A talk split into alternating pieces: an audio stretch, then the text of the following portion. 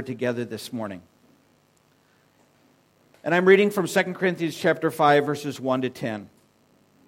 Now we know that if the earthly tent we live in is destroyed, we have a building from God, an eternal house in heaven, not built by human hands. Meanwhile, we groan, longing to be clothed with our heavenly dwelling, because when we are clothed, we will not be found naked. For while we are in this tent, we groan and are burdened because we do not wish to be unclothed, but to be clothed with our heavenly dwelling, so that what is mortal may be swallowed up by life. Now it is God who has made us for this very purpose and has given us the Spirit as a deposit, guaranteeing what is to come. Therefore, we are always confident and know that as long as we are at home in the body, we are away from the Lord. We live by faith, not by sight. We are confident, I say, and would prefer to be away from the body and at home with the Lord. So we make it our goal to please Him, whether we are at home in the body or away from it. For we must all appear before the judgment seat of Christ, that each one may receive what is due him for the things done while in the body, whether good or bad. Father, your word, as we come before it this morning, speaks to each one of our lives. It is no coincidence that any one of us is here this morning. You are pursuing us to have a relationship with us, a relationship that is real, that is personal, and that is based upon your love. You, the eternal God, you, the one who sits on your throne, you who are sovereign, have a word for our hearts this morning. And God, I pray I pray as we come before you that our hearts and our minds would be open to receive what it is, God, that you have for us, especially on this important issue of what comes next. Lord, in the name of the Father, in the name of the Son, and in the name of the Holy Spirit, I pray, God, for your protection over this time. I pray that you would protect us by the blood of the Lord Jesus Christ, and that your anointing would be upon our hearts and our minds, that we would not just simply hear the word, but we would be doers also. To the glory of Jesus Christ, we pray this and pray this in his name alone. Amen. You may be seated.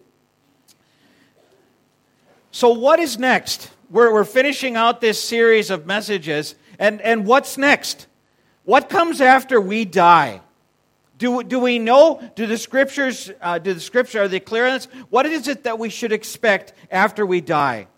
When I was, uh, when I was pastoring in Montana, uh, the town that I pastored in was a town of, um, oh, I don't know, 4,000, 5,000 people out in eastern Montana. It wasn't the mountains that you think of when you think of Montana, it was the Badlands. And when I was pastoring out there, um, one of the guys in our church, he was, uh, well, when I was pastoring out there, there was an area where I had to take the kids to school every morning, and it was this road, and they had a ballpark there where they played baseball. And so for three months out of the year, they had a 15 mile. They would uh, cordon off the road, and they had 15 mile an hour parking or um, signs. 15 mile an hour. I got a 25 mile, 25 kilometers. It was a 25 kilometer uh, area.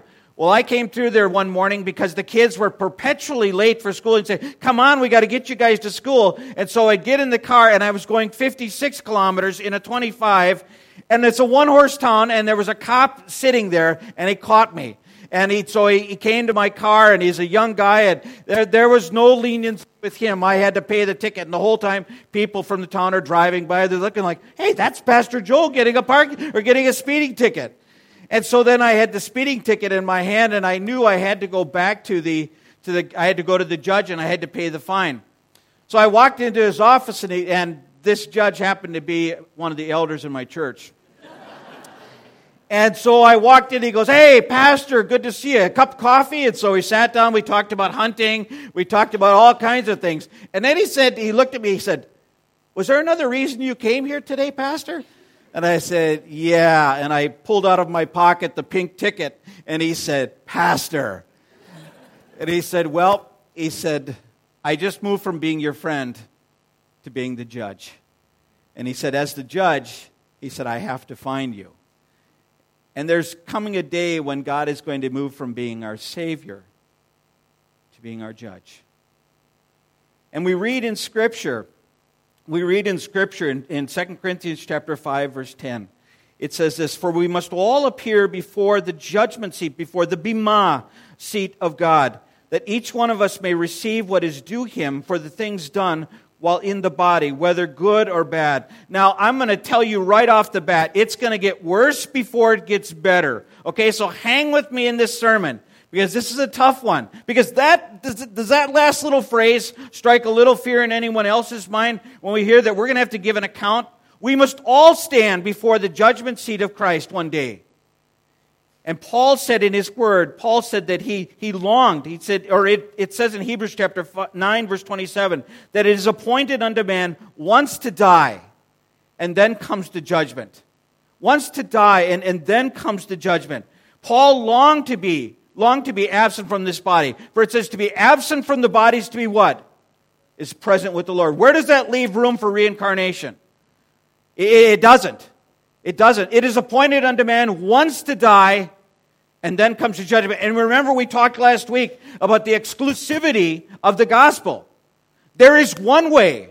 There is one way. Jesus said, I am the way, the truth, and the life, and no one comes to the Father except through me. All roads do not lead to heaven. But there is one road, there is one way, and only one way that leads to heaven. And so reincarnation, we know, isn't an option. Paul longed to be away, and it says we must all stand before the judgment seat of Christ. It says in Romans chapter 14, verse 10, the end part of it, we must all stand before the judgment seat of Christ. Why? Why, was, why, why must we stand before the judgment seat of Christ? Because God is a holy, holy God. And uh, Psalm chapter 96, verse 13 says, they will sing before the Lord, for he comes. He comes to judge the earth. He will judge the earth in righteousness and the, peop- and his, and the people in his truth. When God, there was, there's coming a day when God will judge each person. Why? Because God is righteous. God's righteousness and his justice demand that there be judgment for what has gone on in our body as well, or what, what has gone on in our life as well. God is, uh, let me, I got, got mixed up here. Because of God's righteousness and justice, He's the one who will come and He will judge mankind. Now, I hope you've noticed there as you've been reading those scriptures who's the judge? God is. God's a judge. And we read in Matthew 7, we read in Matthew 7, it says, Do not judge, or you too will be judged. That's a tough one, isn't it? Is that tough for anybody else not, not, not to judge? It is, isn't it? When we first came to, uh, to Hong Kong, we live out in the Science Park area. And there's a beautiful um, promenade where there's the bicycle trail. Boy, I took my life into my own hands riding on the bicycle trail yesterday because coming from the States, when you, you learn to ride a bike when, when, you're this, when you're this tall. I mean, what they do is they put you on a bike and send you down a hill, and you either figure it out or you're going to fall a lot. And so kids learn to ride bikes real early. And yesterday I'm watching, you know, some people, they're, they're not, they're going all over the place on the bike trail. I'm thinking, I'm going to die here. I don't have a helmet on here or anything. And so we're riding along. But one day, Beck and I, as we were walking along the promenade, I never saw this in my life adult training wheels. I, I, I'd never seen that. A, a person, a big person riding a bike with, with training wheels. And as it went by, it's like, did I see what I thought I just saw? Are those adult training wheels? And you know, it's easy for us to have a snap judgment, isn't it? The person comes on the MTR and you're, you're holding on there, they're coughing right out of you. It's like, why didn't you stay home this morning? And it's, this is a hard one, isn't it? Because we can so easily fall into this trap, can't we? Do we need Jesus to help us to not judge, to not look at people? So why, why shouldn't we judge? That's your, your second pointer. Why shouldn't I judge? Because many times, the first one is because we don't know all the facts. Many times we look at per, a person and we have a judgment, or we, we judge them. And isn't it true that sometimes the favorite indoor sport of churches is judgment? Sometimes we as Christians, we can be pretty tough on, on one another. And God calls us not to judge because, number one, we don't know all the facts. Sometimes there are things that are going on that, that we don't know it. Number two is that we're not perfect.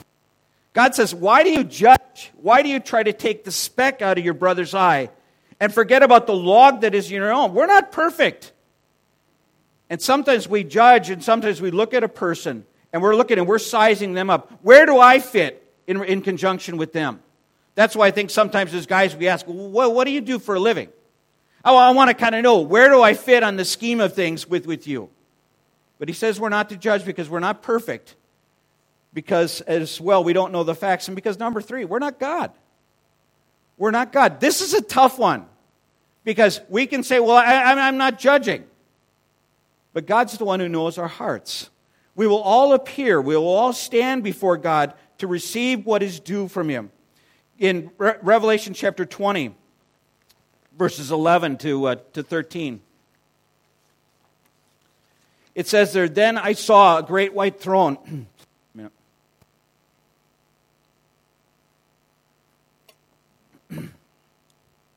then I saw a great white throne and him who was seated on it. Earth and sky fled from his presence, and there was no place for them. And I saw the dead and great standing, great and small, standing before the throne, and the books were open. Another book was open, which is the book of life. The dead were judged according to what they had done, as recorded in the books. Then the sea gave up the dead that were in them, and death and Hades gave up the dead that were in them. And each person was judged according to what he had done. The first of the books that will be open is the book that, that concerns our deeds. What, we, what we've done in our lives. Matthew 12, 36 says, But I tell you that all men will, excuse me, that men will have to give an account Sorry, I got something going with my throat today.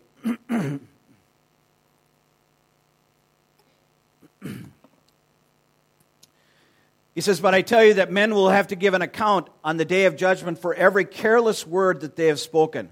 Boy, as if the first one wasn't tough enough. We're going to have to give an account for every careless word that we've ever spoken. Ephesians 4:29 says, "Do not let any unwholesome talk come out of your mouth." but only that, what is, that which is helpful for building others up according to their needs, that it may benefit those who listen. That's a good one to put, put away in your heart. Did, did you catch what it says? When he says, do not let any unwholesome, that was a word that was talked about rotted fruit. It referred to rotted fruit. He said, don't let any unwholesome talk come out of your mouths. But what? But only what is helpful for building others up according to their needs that it may benefit those who listen. Farther down the road here, I'm going to preach a sermon series on is it true? Is it necessary? Is it kind? When you think about what it is that you're going to say about somebody, you put it through that filter. Is it true? Is it kind? And is it necessary? Because sometimes we talk about things and it isn't necessary that we add it in extra detail. It isn't kind the thing that we said or the way in which it was said. And maybe at times it isn't even true. He says, Let no unwholesome talk come out of your mouth. That we guard our mouths because we're going to have to give an account of every last word that is that we've spoken. We're going to have to give an account. And it's well, it says in, in Psalm 19, verse 14, this is another good one to put away in your heart. May the words of my mouth and the meditation of my heart be pleasing in your sight, O Lord, my, my rock and my redeemer. May the words of my mouth and the meditation of my heart be pleasing in your sight. That's been one that we've really tried to work on in our, in our Becca and I in our, our life. May the words of our mouth and the meditation, those things that you think about. Why? Because we're going to have to give an account as we, we're going to have to give an account of those things. Romans chapter 2, verse 16. And I'm going to come back to this in a second. Romans chapter 2, verse 16 says, God will judge the secret thoughts of men through Christ Jesus. In Psalm 139, 4, David says, Before a word is on my tongue, you know it completely, O Lord.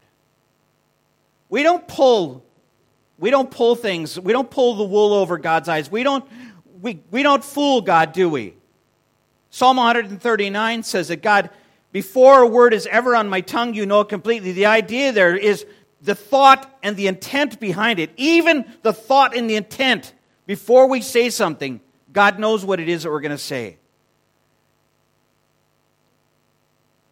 Is there a reason that God says, Should you not tremble in my presence? God knows everything that goes on in our lives and two areas, two areas that we will be judged about will be our deeds and will be our words. What are we doing with them? And my deepest prayer is that as we as we go about our lives this week, This is why God says, don't just be hearers of the word, do what it says. Don't simply hear the word, James says, and so deceive yourself. Do what it is that he says. Do we need Jesus for this one? We're going to be starting next week a new series and we're going to be looking at Jesus. Boy, do we need Jesus for this. Because I don't know about you, as your pastor, I, I really need help in, these, in both of these areas, And not when I see something or somebody to not make a snap judgment.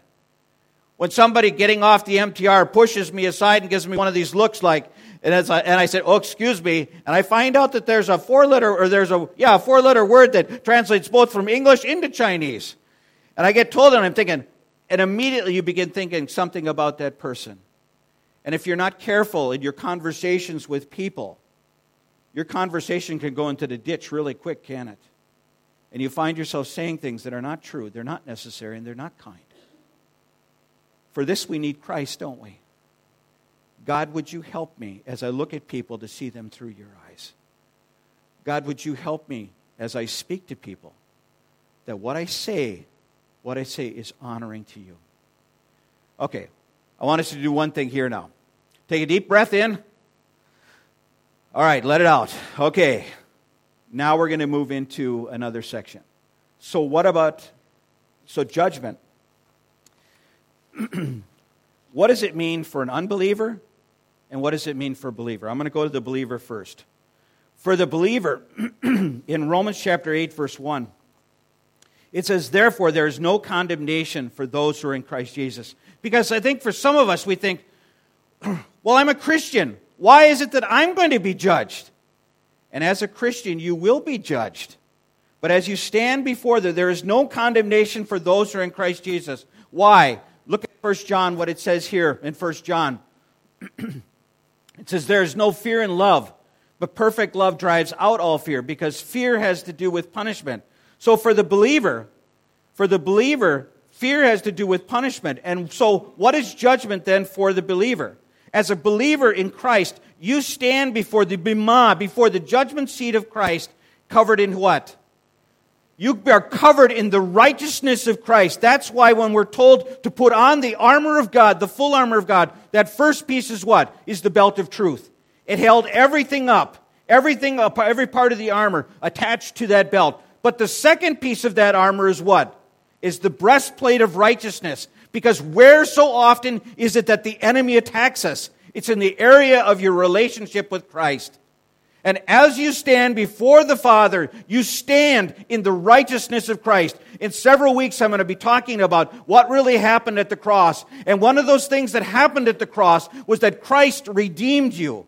Christ paid the price for your sins. But not only did he pay the price for you, he was the propitiation. That's a 50 cent word for meaning. He was the atoning sacrifice. He was the one who took away the wrath of God. So that when you are, as a believer, when you stand before God and give an account of all these things, it is not for judgment. Judge, not, God will not judge you and, and say, okay, you're going to go to hell for that. The reason for the judgment is based is so that we can find out what rewards it is that we get. What rewards? Because as we live our lives, as we live our lives, the purpose of that um, the purpose of judgment for the believers to receive their rewards. Paul says, by the grace given me in 1, 1 Corinthians 3 10 through 15, I laid a foundation as an expert builder, and someone else is building on it. But each one should be careful how he builds, for no one can lay a foundation other than the one already laid, which is Jesus Christ. If any man builds on the foundation using gold, silver, costly stones, wood, hay, or straw, his work will be shown for what it is, because the day will bring it to light it will be revealed with fire, and fire will test the quality of each man's work. If what he has built survives, he will receive his reward. If it is burned up, he will suffer loss. He himself will be saved, but only as one escaping through the flames. So let me, let me kind of flesh this out. Let me tell you two stories. I'm just using names here. Eddie and Doris, faithful, faithful attenders at, the church that they went to. And every Sunday after church, people would say, Hey, Eddie and Doris, why don't you come out to lunch with us? And they said, We really can't because they were on their way to do another ministry. Eddie and Doris are in their 60s, almost pushing 70. And where, where was their ministry?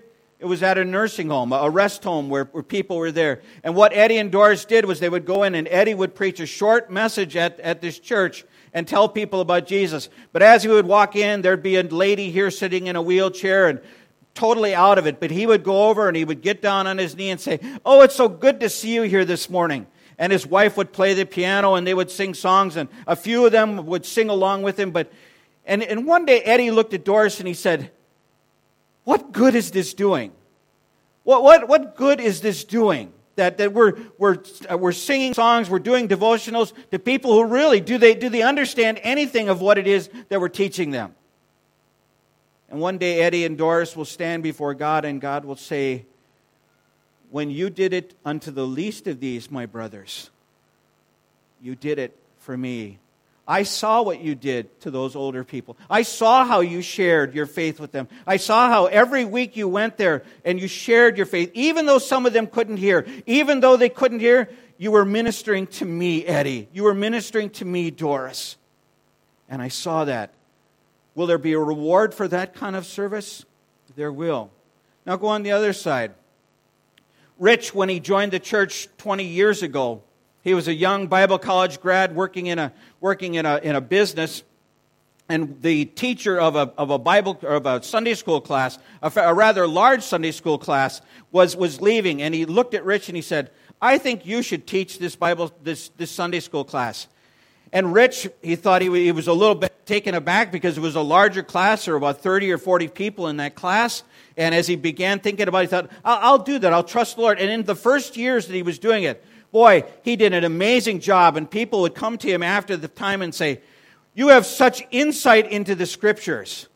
And little by little by little, those words began to puff Rich up until the point where now his class was 60 to 70 people on a Sunday morning. The church that he was from was from a large church.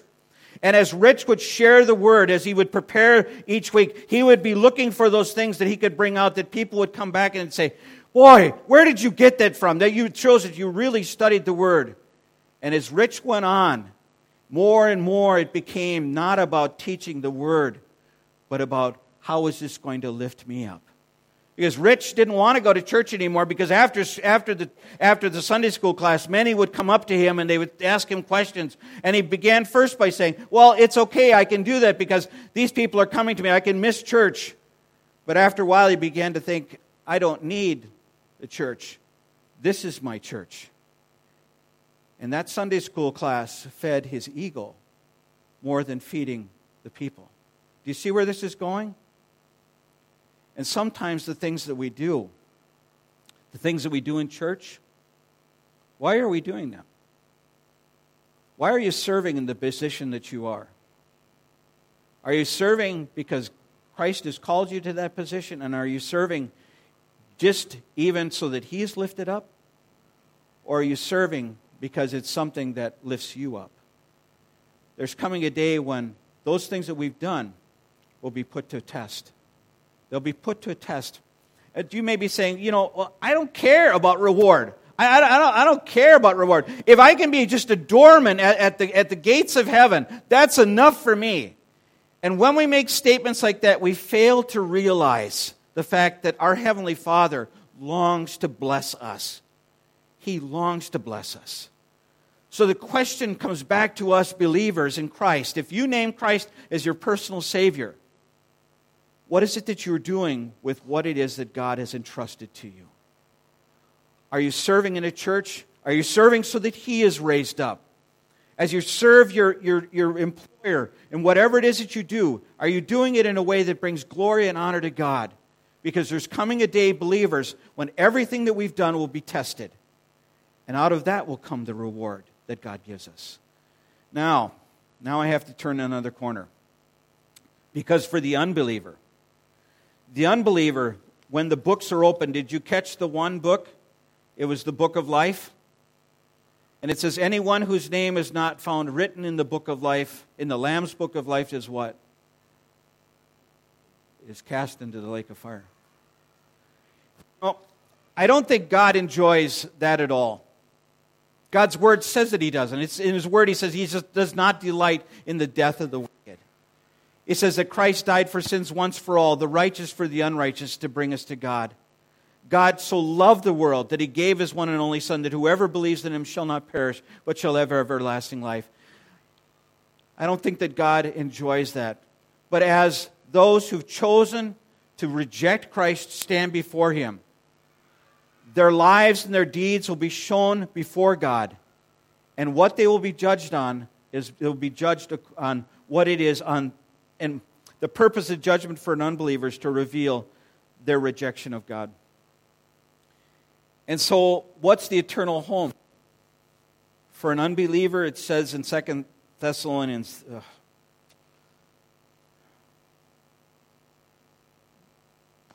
I, I, I wish I didn't have to say that. But this is, there is a hell. And there's a hell that awaits those who choose to reject Christ. Uh, this, this, should cause us as believers to say, What am I doing about it? What, what am I doing with the truth? If this is truth, which it is, what am I doing about it? What am I doing with the people that God has put around me and the times in which God has opened the door for me to share faith? What am I doing with my resources? What am I doing with my time to make sure that as few people go to hell as possible? Because they will be punished with everlasting destruction shut out from the presence of the Lord and from the Almighty and from the majesty of His power. For the believer, for the believer, it's much different. It'll be an eternity of, of no. No more pain. No more suffering. No more heartache. No more sin no more no more evil. But even more than that, even more than that, it'll be an eternity where we are with Christ. Where we'll be with Christ.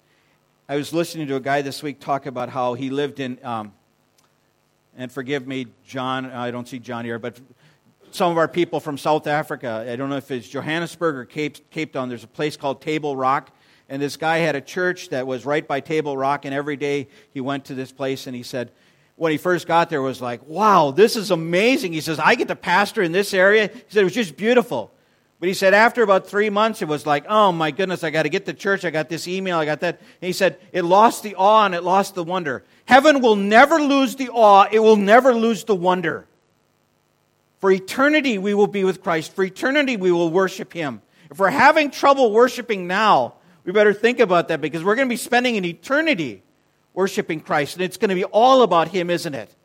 And so, the question I have for us as believers, that I have for each one of us here, is so what's next?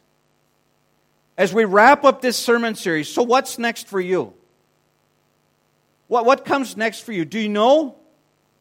Have you made that choice to receive Jesus Christ as your personal Savior? Every single week we have uh, offered that to you. Do you know where it is that you're going to spend eternity? Let me tell you two stories and then I'm done. The first is, a, and these were both in the church I pastored in Montana. One is Laura. Laura came to me and she said, Pastor, would you please come to our house, to my father's house, and talk to him about Christ? He's in the beginning stages of dementia and he has lived a rough life and I know he has never prayed to receive Christ. Would you come over to the house and would you talk to him? Would you share with him about Christ? And so I went over there to his house and I, I, talked with him and I shared very clearly about what it, what it means to become a Christian. And when I asked him, would he like to become a Christian, he just looked at me and he laughed, and you could tell he wasn't getting anything of what it was that I was saying. And I looked over at Laura with tears coming down her eyes because she knew that her father was past that place of where he could pray to receive Christ because he didn't understand anymore. The other, per, the other contact that I had was a lady by the name of Lois. Now, if anybody, you got to understand, eastern Montana was cowboy country. There, there were, in the whole state of Montana, there are 900,000 people. That, that, that, that's it in the whole state. I mean, there may only be one or two people for every hundred miles in that area. Very, very sparsely populated. And so the people out there, they were tough. They were really tough. And Lois, she would come every Sunday morning and she had a, she had a cane. Well, the cane was a cane that they used when they worked with cattle to move the cattle around. Well, that was a cane she used to walk with. And if you got close to her and you said something that she didn't really like, she'd whack you with the cane.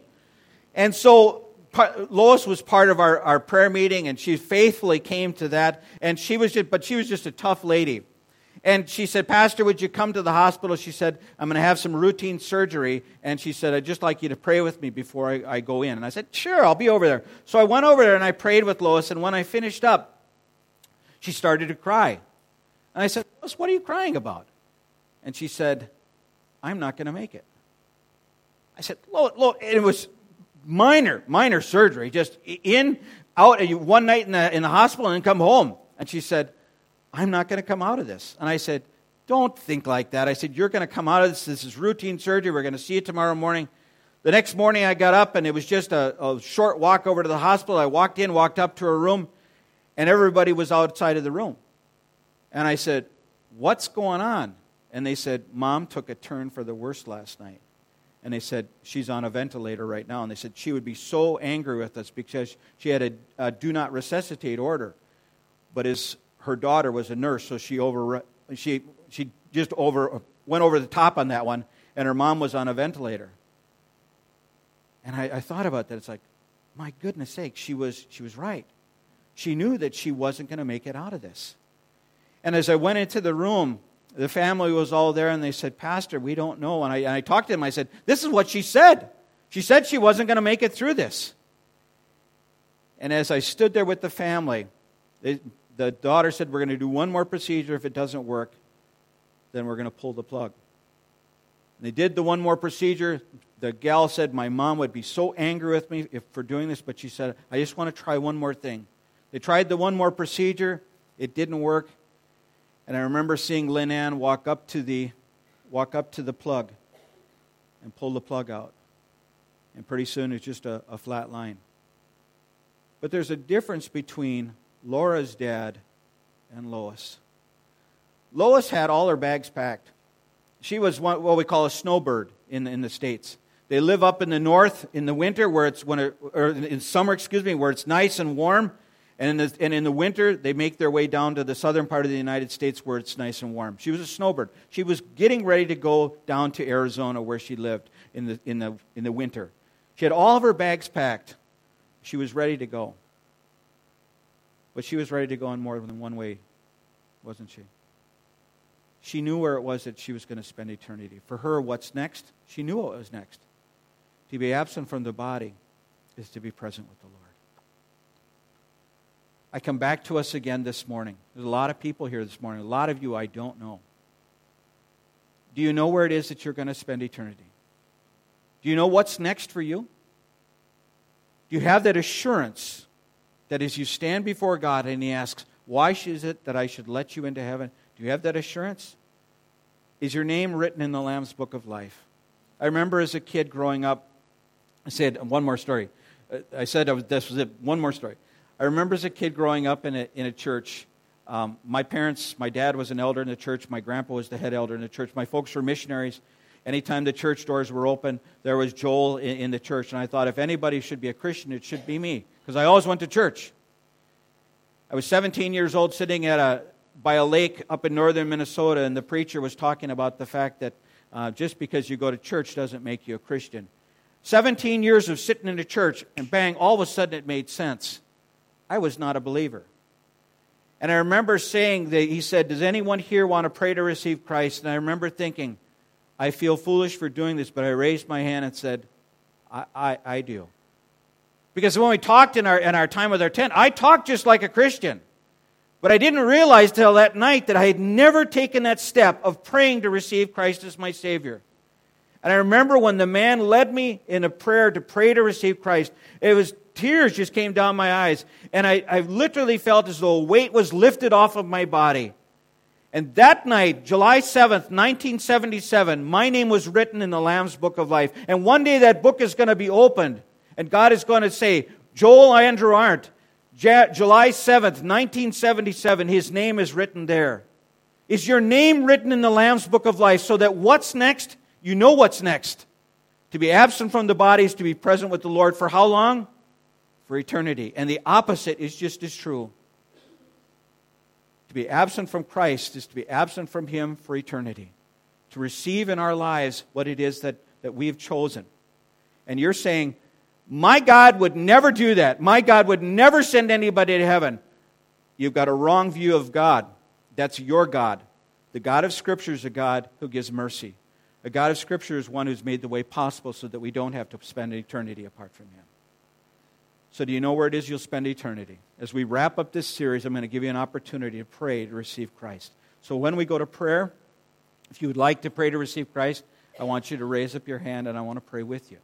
And then we're going to follow you up as well because just like a baby when it's born, we don't put the baby in the crib and say, grow. We come alongside of you and make sure that you grow in your relationship with Christ. For the rest of us, for the rest of us, we've heard things today about not judging, about making sure that the things that we say are, are they true, are they necessary, are they kind? For this we need Christ. And looking at why is it that I do the things that I do? Are they so that Christ is lifted up? Or are they so that I'm lifted up? Because one day all of those things will be tested before God. Let me, let me pray for us. Father, thank you for your word this morning. And thank you again, Father, for the truth of the word. And Lord, I don't like to talk about hell, but at the same time, it's, it's truth. And your word says that we're to preach the word in season and out of season. And we're to speak the whole truth.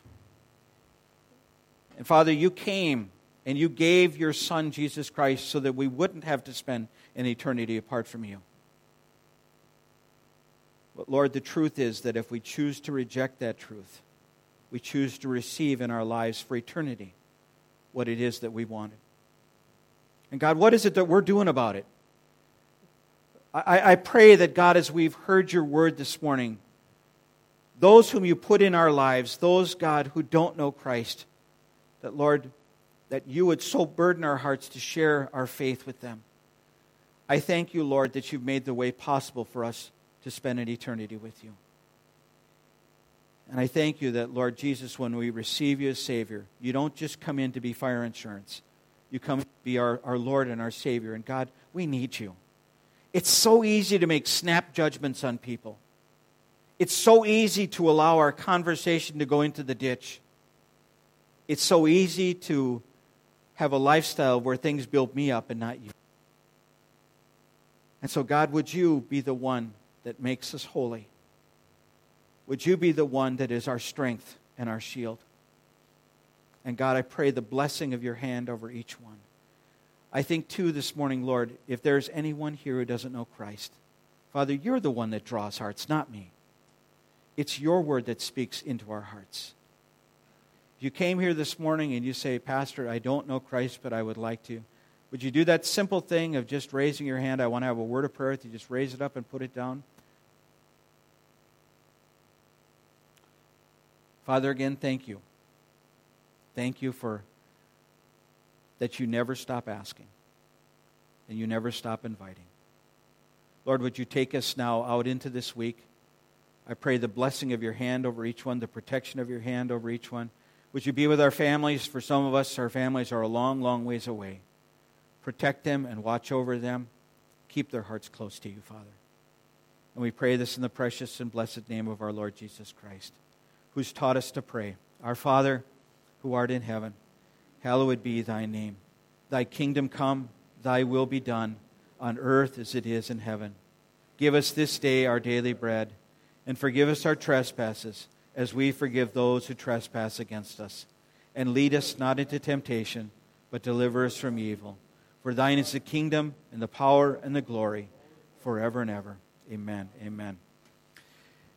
Go in the grace and in the peace of the Lord Jesus Christ. Go in the knowledge that your sins have been paid for at the cross.